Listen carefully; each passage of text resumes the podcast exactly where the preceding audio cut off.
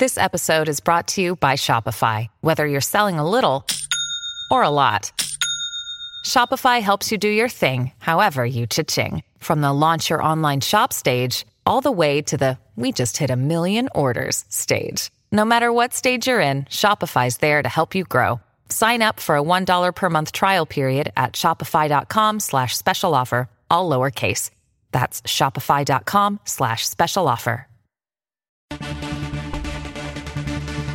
El mundo de las grandes ligas se complace en traerle un programa dinámico con Félix de Jesús, Sadiel Lebrón, Kevin Cabral y un grupo de profesionales. Segmentos con los diferentes deportes en su actualidad. Reportajes exclusivos sobre sus equipos favoritos. Entrevistas con peloteros, coaches y todas aquellas personas ligadas al béisbol. El mundo de las grandes ligas comienza ahora.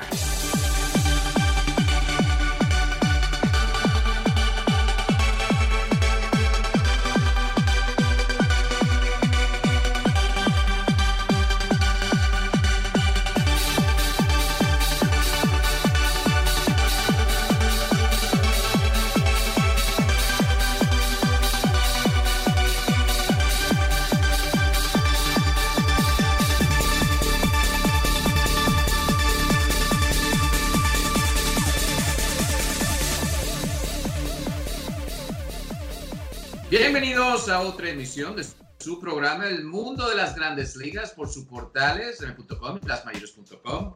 Y claro, se baja el podcast en Google Play, al igual eh, que el Apple Store, el programa de béisbol en, eh, en lamayores.com. Ya están con ustedes aquí, Kevin Cabral y un servidor Félix de Jesús. Hoy también recuerden que el programa es producido bajo el mando de Brett Kaplan y Nick Holtz. Bueno, interesante aquí, los primeros días de los campos de entrenamientos, pero ya tenemos varias lesiones y para el equipo de los Yankees varias lesiones sensibles en el caso de que eh, algunos de los jugadores que pensaban uno iba a jugar 150 juegos, otros lanzadores que iban a estar por lo menos en 30, 35 juegos, eso no va a pasar. Pero para eso y mucho más, vamos a dar la bienvenida a Kevin Cabral. ¿Qué tal, Kevin?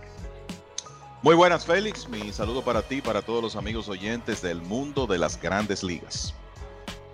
Bueno, Kevin, y hay que comenzar con lo de Luis Severino. Se hizo ahí eh, algunos chequeos médicos en lo que es el antebrazo, pero lo peor eh, pasó para el equipo de los Yankees, y no es que eh, reciben la noticia que es el Tommy John que va a necesitar Luis Severino, que lo tiene fuera para el año 2020 y posiblemente para el comienzo de 2021. Así es, eh, Félix, y tú sabes que para mí esto es la, culminación de un, proceso, porque eh, Luis Severino viene teniendo dificultades, vamos a decir que primero de rendimiento en la segunda parte de la temporada de 2018, después las lesiones en el hombro y después en la parte alta de la espalda que sufrió el año pasado, que bueno, lo obligaron a tener una actuación muy, muy breve, tres salidas de serie regular, más la, actividad que tuvo en la postemporada. Fue básicamente una salida contra Minnesota en la serie divisional y otra contra los Astros de Houston en la serie de campeonato, de campeonato ambas salidas de menos de cinco entradas.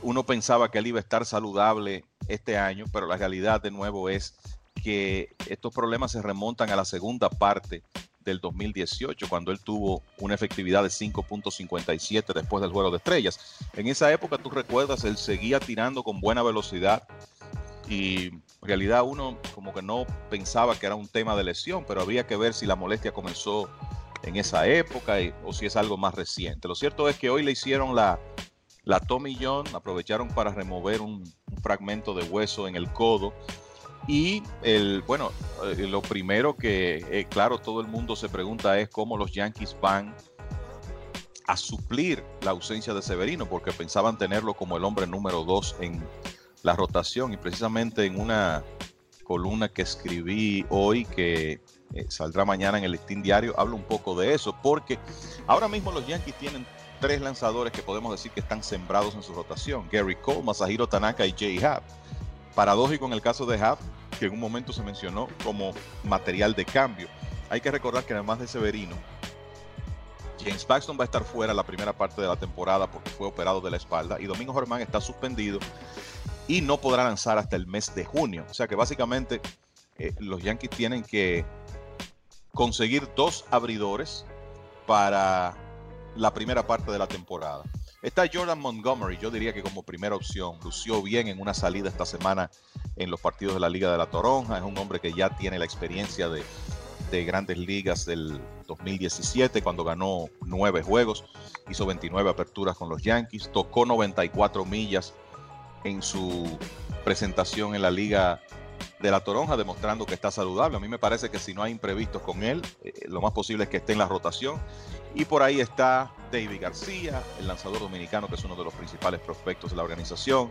Está Jonathan Loaiziga, Luis César, el veterano Chad Pérez, que firmó un contrato de liga menor y está invitado en los entrenamientos, un hombre que tiene historial de abridor con los Rockies de Colorado. Y también están los jóvenes, también prospectos, Clark Schmidt y Mike King. O sea que hay varias opciones que tiene eh, a mano el dirigente Aaron Boone. Está la posibilidad también de comenzar utilizando a, Chad Green como opener, algo que hicieron en 15 ocasiones el año pasado.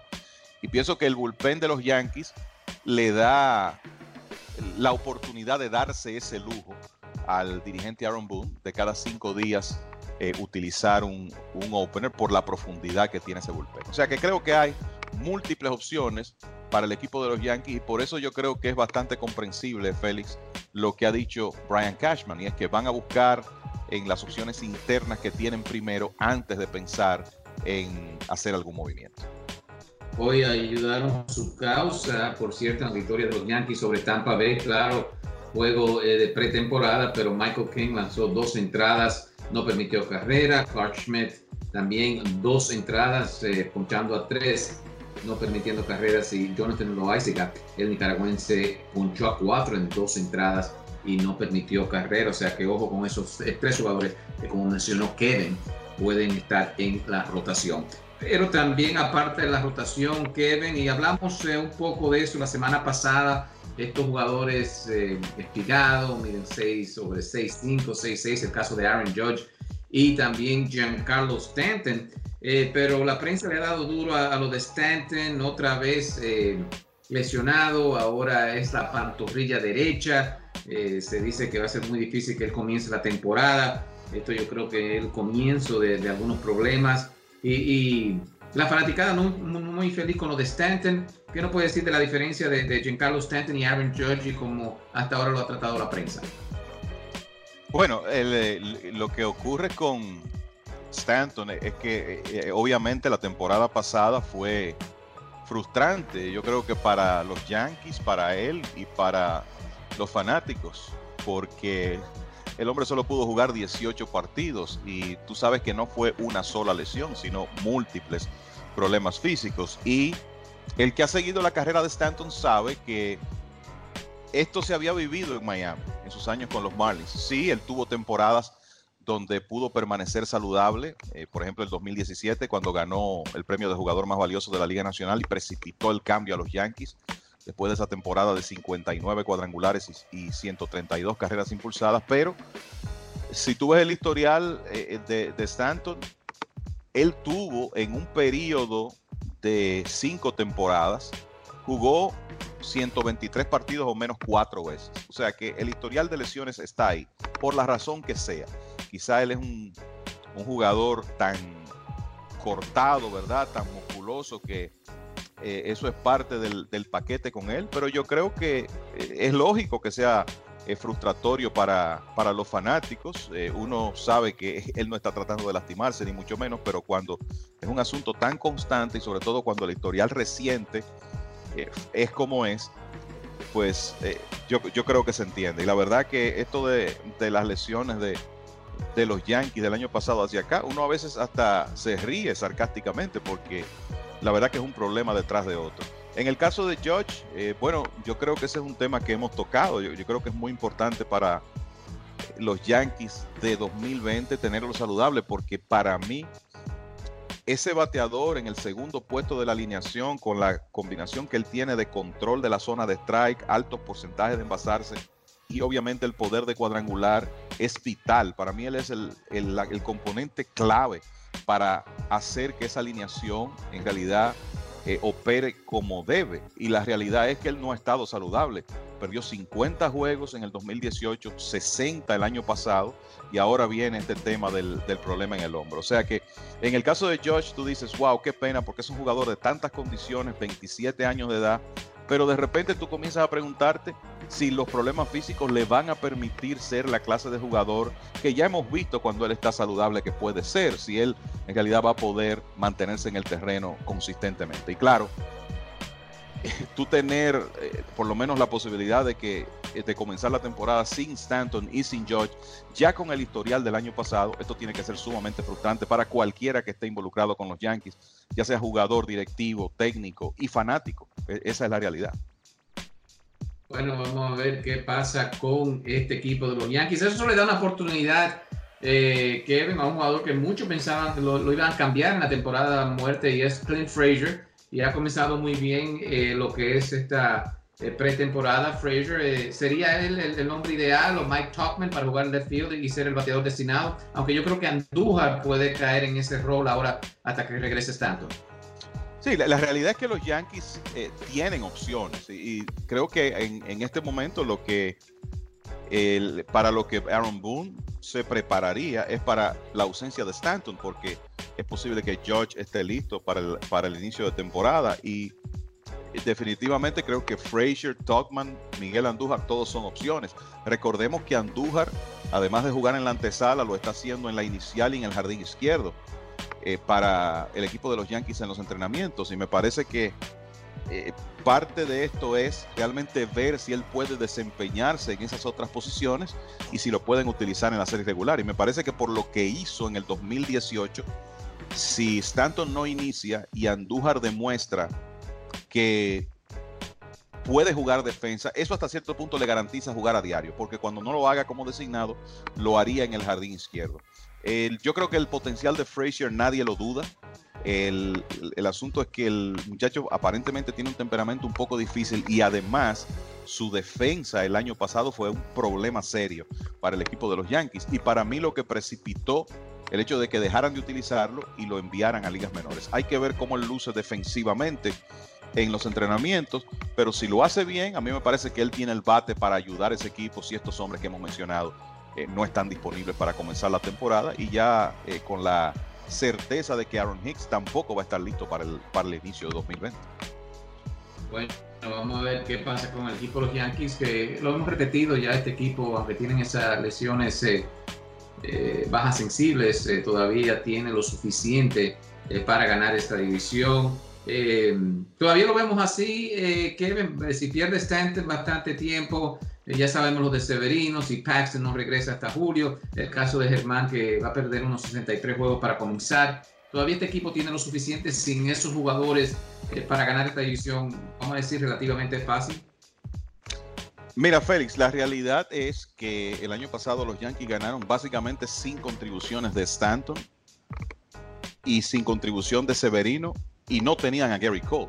Y a pesar de eso ganaron 103 partidos básicamente con el mismo grupo que tienen ahora. Y aunque han perdido a Severino y no van a comenzar con, con Paxton en la rotación, tienen a Gary Cole. Entonces, eh, además de eso, el, el, poderío ofensivo, porque a pesar de que Stanton jugó 18 partidos, que Andújar no vio acción, que George perdió 60 juegos, los Yankees encabezaron las grandes ligas en carreras anotadas y pegaron 306 cuadrangulares. O sea que eso es una demostración de la, de la profundidad que tiene este grupo. La pregunta que, que uno se hace es si podrán hacerlo nuevamente. Yo creo que el, potencial existe eh, para eso. Eh, ahora bien, los, yo creo que los Rays de Tampa Bay no son un rival que debe subestimarse. Ese equipo ganó 96 juegos el año pasado y ahora lo que se proyecta es que tengan saludables en su rotación a Blake Snell, Tyler Glasnow y Charlie Morton. O sea que, independientemente de los problemas de los Yankees, yo creo que los Rays por lo menos tienen el potencial para ser mejor equipo que el año pasado. Entonces, creo que los Yankees todavía tienen el material para repetir como campeones de la división. No estoy seguro que va a ser un paseo para ellos porque la realidad es que los Rays tienen el material para ganarle a cualquiera, lo demostraron el año pasado y de nuevo ahora van a tener un, posiblemente un cuerpo de lanzadores con eh, sobre todo un cuerpo de abridores saludable que le va a permitir a Kevin Cash eh, no tener que utilizar con tanta frecuencia los, los openers. Y estamos hablando de Snell que ganó el Sayón en el 2018. Tyler Glasnow, que si está saludable para mí es candidato para ganar un Sayón en cualquier momento. Y Charlie Morton, que ha sido un excelente lanzador en los últimos años. Tú tener esos tres hombres encabezando tu rotación, pues eh, eso es una garantía. Y, y por eso yo creo que los Rays es un rival que hay que considerar en todo momento. Ahora que mencionaste a Gary Cole, eh, Kevin, algunas declaraciones interesantes esta semana. Trevor Bauer, un especial que va a salir en HBO, un canal de cable eh, aquí en los Estados Unidos y, en el mundo, eh, que tal vez Gary Cole recibió ayuda en lo que se refiere al lanzador con el equipo de los Astros de Houston, con algo que se usaba más o menos en los dedos para hacer que la bola se pegue más, ¿no? Algún pegamino, algo que usaba Gary Cole eh, ¿Qué piensa de situación? Eh, porque los números de Garrett también mejorado con los Astros de Houston y ahora todo está, eh, cuando se menciona Houston, todo está en juego debido a, que fue un equipo que hizo trampa. ¿Qué piensa de esas declaraciones y si hay algo de, verdad ahí? Mira, Trevor Bauer y Gary Cole fueron compañeros de equipo en, en, UCLA. Eran los dos principales abridores de ese programa, el muy bueno en béisbol en, en California. Y yo creo que el, tiempo nos ha demostrado que la, relación entre ellos o nunca ha sido buena o se deterioró en el pasado reciente porque Power no pierde oportunidad de atacar a Cole. Este asunto de cómo el, algo que hoy en día los lanzadores le prestan mucha atención, que es al asunto del spin rate, cómo el, el spin rate, la posibilidad de darle más rotación a la pelota, sobre todo a las bolas rápidas, eh, eh, lo importante que es eso para el, rendimiento de un lanzador. Y lo que Bauer decía es que, entre comillas, eh, de manera sorprendente, el spin rate de Bauer se disparó después que llegó al equipo de Houston. Y ciertamente en, en, las grandes ligas, en los últimos años, esto ha sido un tema muy comentado. Los lanzadores utilizan sustancias para tratar de buscar un mejor agarre de, la pelota, eh, inclusive usan eh, una de las sustancias que supuestamente usan con mucha frecuencia es protector solar. Y te voy a decir que en muchos casos los bateadores lo agradecen porque tú no quieres pararte en el, en el home plate con un tipo que tire 95 millas plus y que no tenga buen agarre de la pelota porque de repente tu, tu seguridad se pone en entredicho. Pero eh, existe el, la idea de que esto eh, ayuda mucho a los lanzadores. Y no sé si viste una nota esta semana indicando eh, Chris Young, que ahora, eh, el antiguo lanzador de grandes ligas, que ahora trabaja para Major League Baseball, él está anunciando que habrá una aplicación de las reglas que tiene que ver con sustancias extrañas mucho más estricta en la próxima temporada y que puede que se trate de designar alguna sustancia o hacer algo con la pelota para contribuir al agarre de los lanzadores, porque de nuevo eso puede ser importante. Entonces, no es la primera vez que Bauer menciona esto eh, con relación a Gary Cole. Cole dice que a él, en realidad, los coaches del equipo de Houston lo ayudaron con algunas cosas que él no ha especificado para mejorar el spin rate de su bola rápida y que no tiene nada que ver con sustancias extrañas.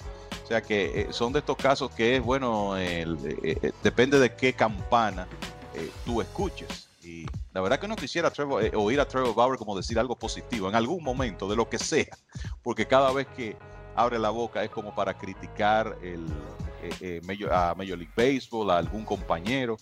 la verdad es que vive en eso. Ahora, lo cierto es que yo creo que las reglas en cuanto a, al uso de ese tipo de sustancias han sido, vamos a decir que aplicadas de manera muy relajada en, en los últimos años. Yo creo que tiene que haber algún tipo de consenso sobre qué se le puede permitir a los lanzadores, porque de nuevo, que tengan buen agarre es importante, pero que sea algo que en realidad sea una, una, situación equilibrada, donde todo el mundo tenga derecho a utilizar esa sustancia y cualquier otra fuera de eso, considerarla ilegal y prohibir su uso. Yo creo que ahí es donde tenemos que llegar.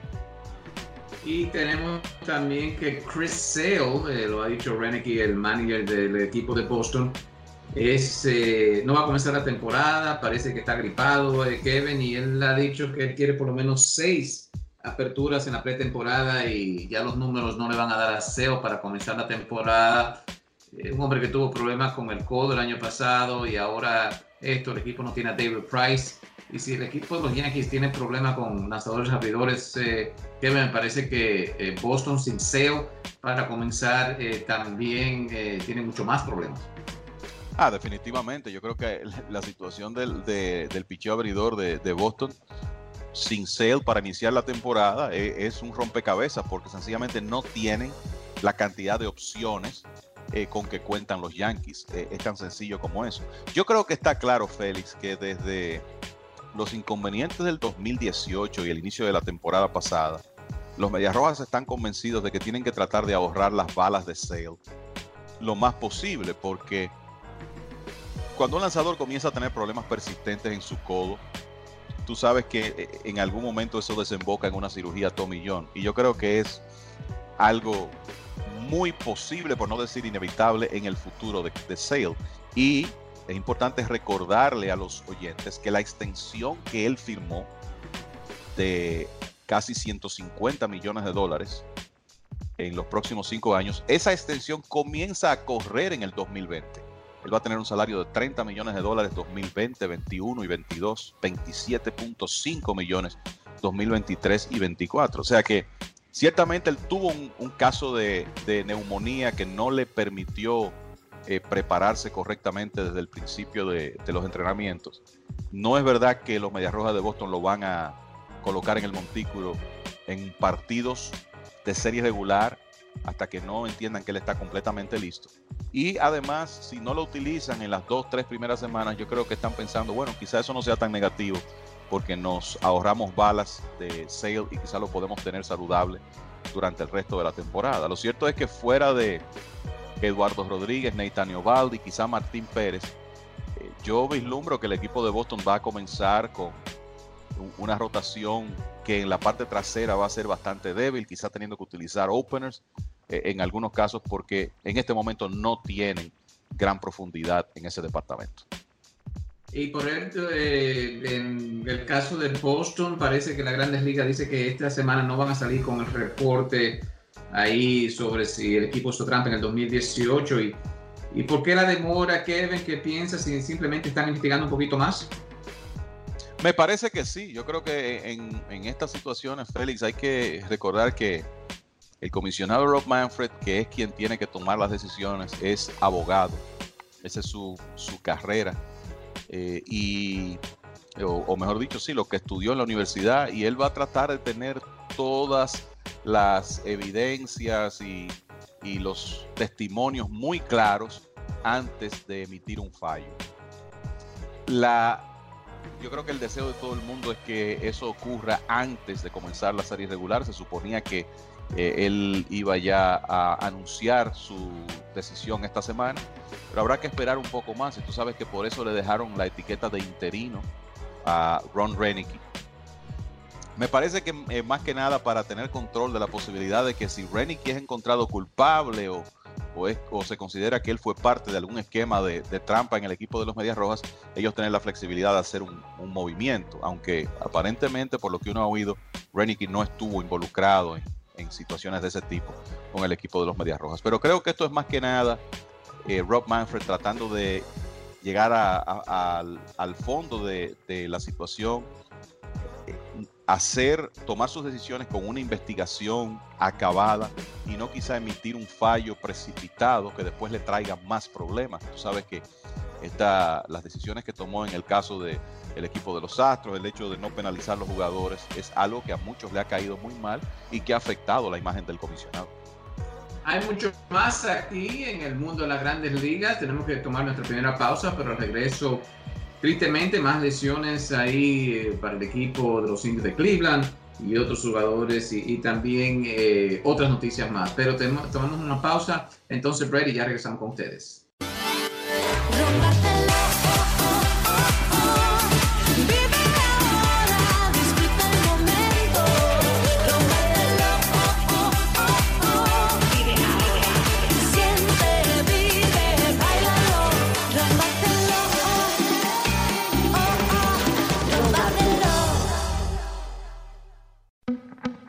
La oficina de abogados Bachu y Asociados, localizado en el 8746 Van Wyck Expressway, Kew Garden, Queens, New York. Bachu y Asociados 718-297-6400.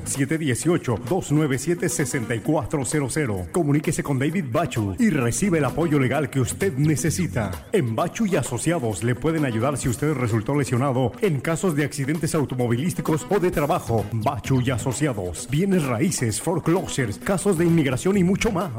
Si no cuenta con presupuesto económico, no se preocupe. En Bachu y Asociados tomamos en cuenta su situación. Bachu y Asociados, con servicio a domicilio y si es necesario, le buscan y le llevan hasta su casa. Bachu y Asociados, 718-297-6400. 718-297-6400. Bachu y Asociados.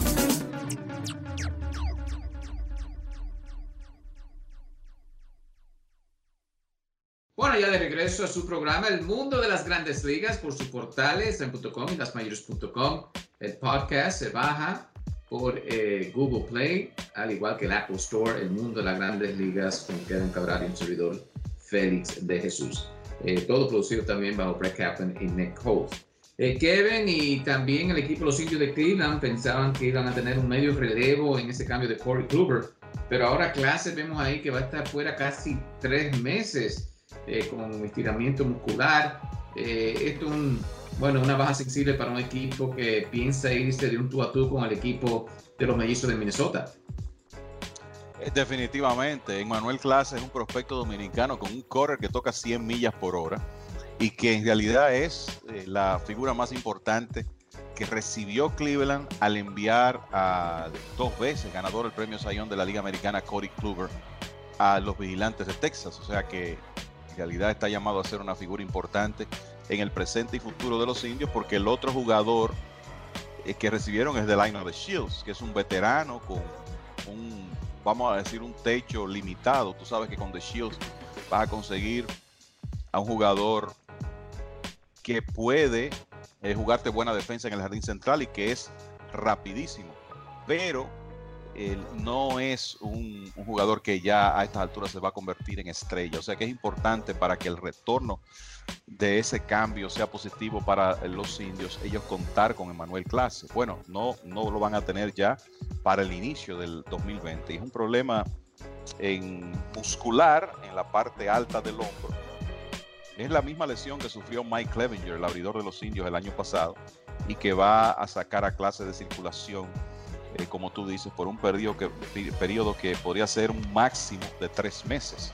O sea, estamos hablando de que sería en junio, cuando ya después de completar una, un proceso de rehabilitación, finales de mayo, principios de junio, cuando los indios lo tendrían. Para mí el plan es que él, se, él inicie como un hombre muy importante en ese bullpen en el 2020, quizá el segundo en importancia detrás de Brad Hand, ese era el plan por lo menos, con la idea de que cuando ya a Hand le llegue su momento de declararse agente libre, clase se convierta en el cerrador del equipo de los indios. No es que ese plan se retrase por esta lesión, si él puede regresar como nuevo en, en mayo o junio, yo creo que tendrá suficiente tiempo para demostrar la, la habilidad que ya enseñó con Texas eh, el año pasado. O sea que esto es más un asunto corto plazo. Pero la verdad es que, como tú dices, los indios aspiran a competir en esa división central con los mellizos de Minnesota.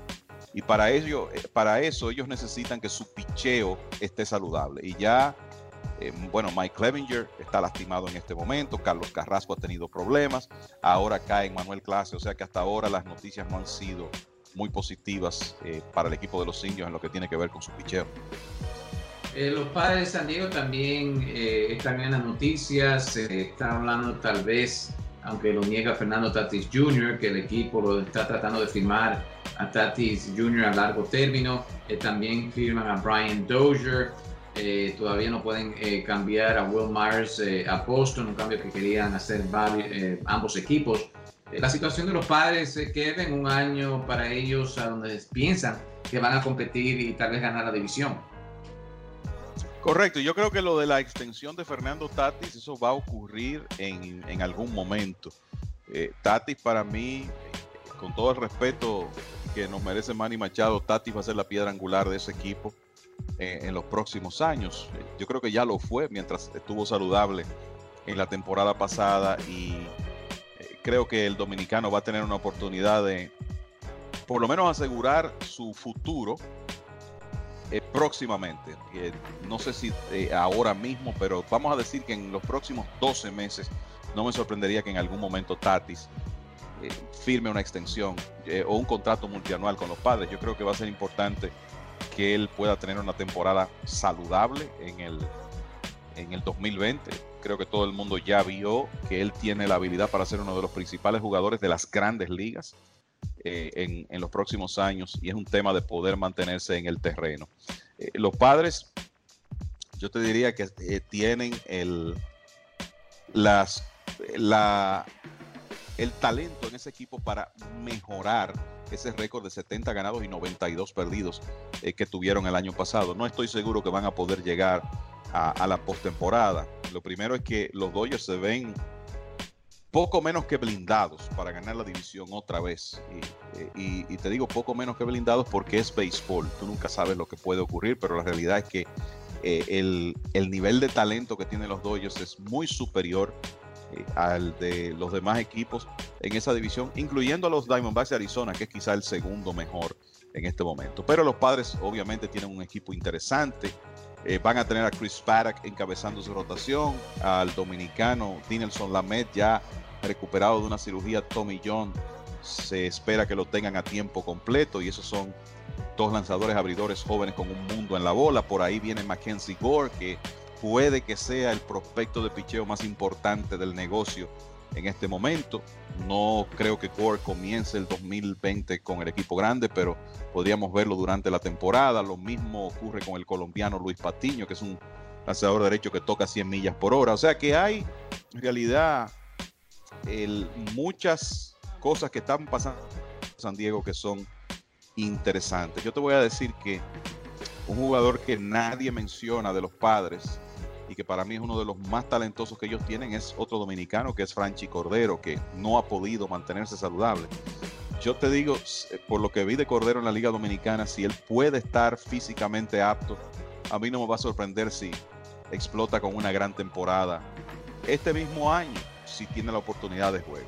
Eh, yo creo que también está dentro de lo posible que Manny Machado ya en un segundo año tenga mejor actuación que en el 2019, cuando, donde, cuando él en realidad, si tú ves los números, no es que hayan sido números pobres, ni mucho menos, pero no eh, números de un jugador de 300 millones de dólares. Yo creo que los padres de San Diego esperan eh, más producción de, de Machado, que pegó 32 cuadrangulares, remolcó 85 carreras y batió 256 eh, el año pasado. De hecho, ellos necesitan mejor producción de él Igual con el caso de Eric Hosmer, que va a su tercer año de contrato.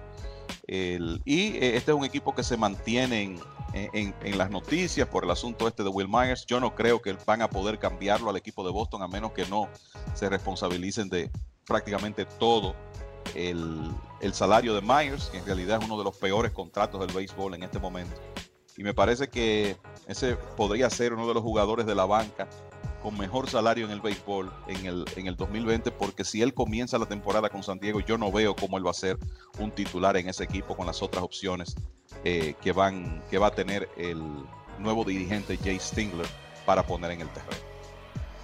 Y los Mets también parece que están tratando de tapar cualquier hueco que puede existir. Eh, Kevin mirando a que no es Syndergaard, eh, como que no se lleva muy bien con Wilson Ramos, aunque lo trataron de aclarar eh, en una conferencia de prensa, Sendegar y Ramos que, que, se están entendiendo mucho mejor, pero eh, parece que también eh, Brody Van Wagenen le ha echado el ojo a Russell Martin, que es ya un catcher veterano y puede ayudar a este equipo de los Mets. Tú sabes que siempre se ha dado esa situación, eh, hay lanzadores estelares que sencillamente se sienten, no se sienten bien con un catcher en particular. Yo recuerdo esos años de Greg Maddox en Atlanta. Siempre era el segundo catcher que le recibía a Maddox, eh, fuera Charlie O'Brien, Eddie Pérez, quien fuera, en lugar de Javier López. Y hemos visto otros ejemplos eh, así. Y Martin estuvo el año pasado con el equipo de los Dodgers, o sea, fue parte de un del mejor equipo, por lo menos en la serie regular de, de toda la Liga Nacional. Es un hombre con vasta experiencia. Ya no creo que el aporte ofensivo que pueda hacer, pueda hacer sea importante si tú revisas lo que ha ocurrido con sus números en los últimos tres años.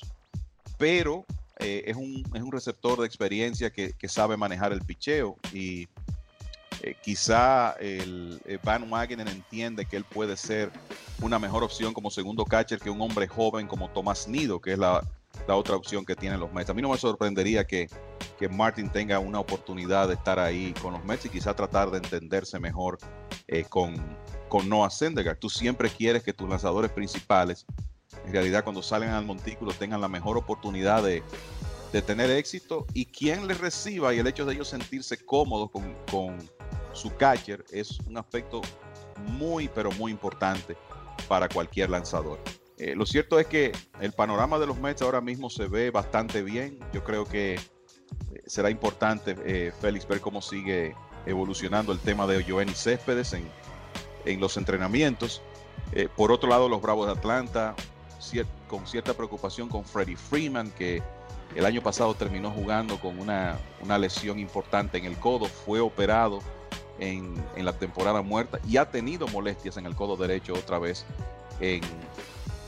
ahora en los entrenamientos. Puede que eso sea la evolución natural de un hombre que viene, viene de una cirugía, pero lo cierto es que Freeman es una figura sumamente importante en esa alineación de los Bravos de Atlanta.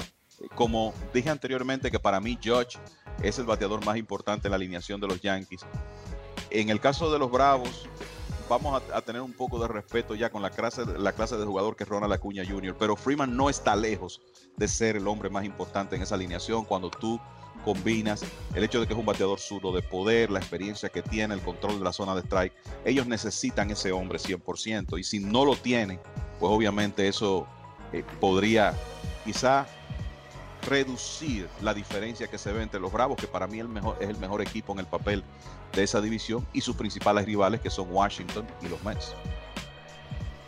Eh, bueno, aquí también tenemos noticia que Yadir Molina eh, piensa terminar su carrera con el equipo de los Cardenales eh, de San Luis. Claro, ha sido básicamente el capitán por varios años ahí con el equipo de los Cardenales.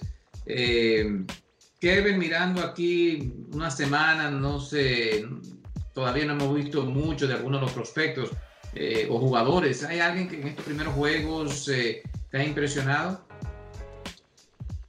Mira, el eh, decirte así un jugador espe específicamente, la, la, realidad es que tú ves tan poco de, de, los jugadores en los primeros días de los entrenamientos porque juegan de, de manera parcial y en unas cuantas entradas, luego salen de los partidos y como tú dices, esto apenas acaba de comenzar, pero un hombre así que lo vi eh, en un partido que luce muy bien es Joe Adell, el prospecto del equipo de los Serafines de Anaheim. Creo que hay una alta posibilidad de que él pueda comenzar con el equipo eh, en, en, grandes ligas y que le dé aún más profundidad a esa alineación de Anaheim que se ve, se ve muy bien. O sea, te pones a pensar un día donde esté Shohei Otani en la alineación como designado, tener a Mike Trout, a Anthony Rendón, a Otani, a Pujols, Andrelton Simmons, Justin Upton y potencialmente Adele, eh, la verdad es que es una, eh, una alineación sumamente interesante. Anaheim no tiene suficiente picheo desde mi punto de vista para estar en la postemporada, pero yo creo que va a ser uno de esos equipos muy atractivos para tú sentarte a, a ver los juegos, por lo menos para ver ese, ese, tremendo talento ofensivo que van a poner en el terreno. Y lo de Adele, si él no comienza la temporada con el equipo grande, no me parece que le quede mucho tiempo en ligas menores. Mm, interesante. Bueno, eso ha sido un recorrido por lo que está pasando en las grandes ligas. Eh, la lesión es, claro, eh, clave para el equipo eh, de los Yankees. Eh, Kevin, Cueto o, o son posibilidades para el equipo de los Yankees o, se puede dar lujo Cashman de esperar un rato a ver si estos muchachos se desarrollan en caso de Schmidt, King, Loaizica y posiblemente David García. Mira, me parece que los Yankees van a esperar y van a permitir que eh, los entrenamientos evolucionen un poco, ver cómo lucen eh, estos jóvenes, como tú decías, por ejemplo, King y Schmidt tiraron bien hoy. Y lo cierto es que los Yankees tienen múltiples opciones. Ahora, si en algún momento Brian Cashman entiende que necesita agregar un veterano, yo creo que los Gigantes de San Francisco es uno de los equipos eh, donde tú tienes más posibilidades de conseguir un abridor, porque eh, ellos están en realidad iniciando un proceso de, replanteamiento de ese roster. Está claro que Johnny Cueto y Jeff Samarja no van a estar con los gigantes el, cuando ellos tengan un equipo competitivo otra vez dentro de, qué sé yo, 3, 4 años. Y tienen un gerente muy pragmático, un hombre eh, muy práctico y muy de esta época como Farhan Sairi. Y yo estoy casi seguro que si, si los gigantes tienen la oportunidad de conseguir un par de prospectos que puedan ayudarlos en el futuro por Cueto o por Samarja, van a hacer ese movimiento. Eh, la buena racha que tuvieron los gigantes en el verano el año pasado, creo que ataron a Zahiri de hacer algunas cosas porque él no quiso desmantelar el equipo cuando ellos, por lo menos vamos a decir que crearon la ilusión de que podían estar en, en la postemporada y no me parece que esa racha fue algo que, la gerencia de los gigantes esperaba. Quizá hubieran preferido eh, poder hacer más movimientos, eh, cambiar a Madison Bumgarner y conseguir algo por él, por ejemplo, antes de perderlo en la agencia libre. Pero no creo que este año pierdan esa oportunidad si se presenta. Así que si los Yankees entienden que necesitan experiencia en esa rotación, yo creo que no debe causar sorpresa si Cueto o, o Samarja, uno de los dos, terminan en el Bronx con el uniforme de rayas. Felicidades también a Alfonso Márquez, que ahora va a ser un crew chief, al igual que Kerwin Dandy, Dan Arizona y también Jim Reynolds. Eh, ya se van a retirar los umpires eh, Gary Sigerstrom, eh, Dana DeMute, Mike Everett y Jeff Kellogg. Y esto le da oportunidades a Márquez, claro que es México-americano, y también Andy, que es afroamericano, de tener puesto como crew chief. Kevin, agregar te iba a agregar ahí, Félix, eh, precisamente que Ramón de Jesús Ferrer, árbitro dominicano que ya ha estado en grandes ligas como resultado de esos movimientos, ya fue fijado como árbitro eh, de grandes ligas a tiempo completo. O sea que esa, eh, en materia de arbitraje, yo creo que es otra de las notas históricas porque se convierte en el primer dominicano que tiene un trabajo fijo como árbitro en grandes ligas y claro, claro Márquez, el primer el árbitro de ascendencia latina, que es crew chief, jefe de brigada, y lo mismo con Danley como primer afroamericano. O sea que varias decisiones históricas ahí de Major League Baseball en lo que tiene que ver con arbitraje. Bueno, Kevin, ¿algunos comentarios finales? Bueno, yo creo que hemos eh, eh, cubierto bastante de lo que está pasando en grandes ligas, Félix. El, ya eh, reiteramos que el reporte que Luis Severino tuvo su cirugía Tommy John y que fue exitosa. La cirugía fue realizada por el doctor David Olchek en el Hospital de Cirugías Especiales en, en, la ciudad de Nueva York y ahora lo que comienza es el proceso de rehabilitación para el dominicano. Recuperación primero, rehabilitación después. Y yo creo que una de las grandes interrogantes aquí es si Severino va a poder regresar como ese lanzador que vimos 2017, eh, primera parte del 2018, dominando con una bola rápida que tocaba las 100 millas, un buen picheo de cambio de velocidad, un buen slider. Esperamos que él pueda regresar a ese nivel. Tiene la juventud a su favor, tiene las condiciones físicas para, para regresar. Lo importante es que él pueda seguir al pie de la letra las instrucciones de los médicos durante su rehabilitación y que ya en el 2021, quizá no al principio de la temporada, pero en algún momento en el 2021, puede estar en grandes ligas otra vez con el equipo de los Yankees. Sí, voy a apostar a él ya que básicamente estaba lanzando, no se sabe cuándo tenía ese problema en el codo, él pensaba que era en brazo, pero básicamente la garra que ha enseñado eh, Severino yo creo que lo va a, regresar como eh, tú piensas Kevin, tirando buen béisbol y es joven también Severino. Bueno, ha sido un placer trabajar para ustedes de parte de la producción Break Kaplan y Colts. Aquí Kevin Cabral y Félix de Jesús. Decimos que sean en sintonía con ml.com y lasmayores.com para las últimas noticias de los campos de entrenamientos. Y nosotros estaremos con ustedes la próxima semana.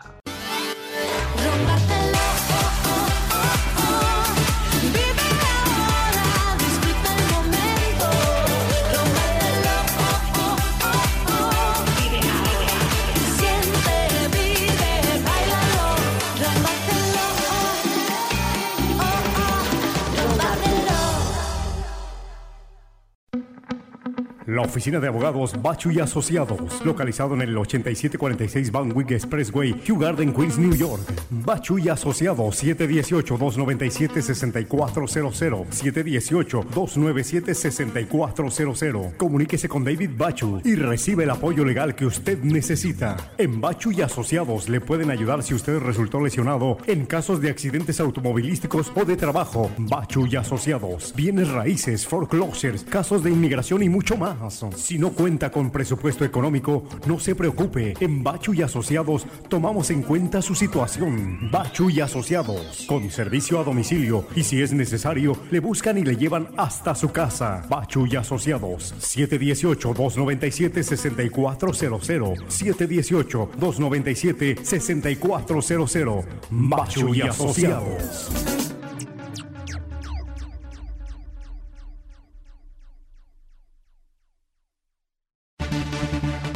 Y esta fue una presentación del mundo de las grandes ligas con Félix de Jesús, Sadiel Lebrón y Kevin Cabral. Les invitamos para nuestra próxima edición con un programa igual o mejor que este. Muchas gracias por sintonizar El Mundo de las Grandes Ligas.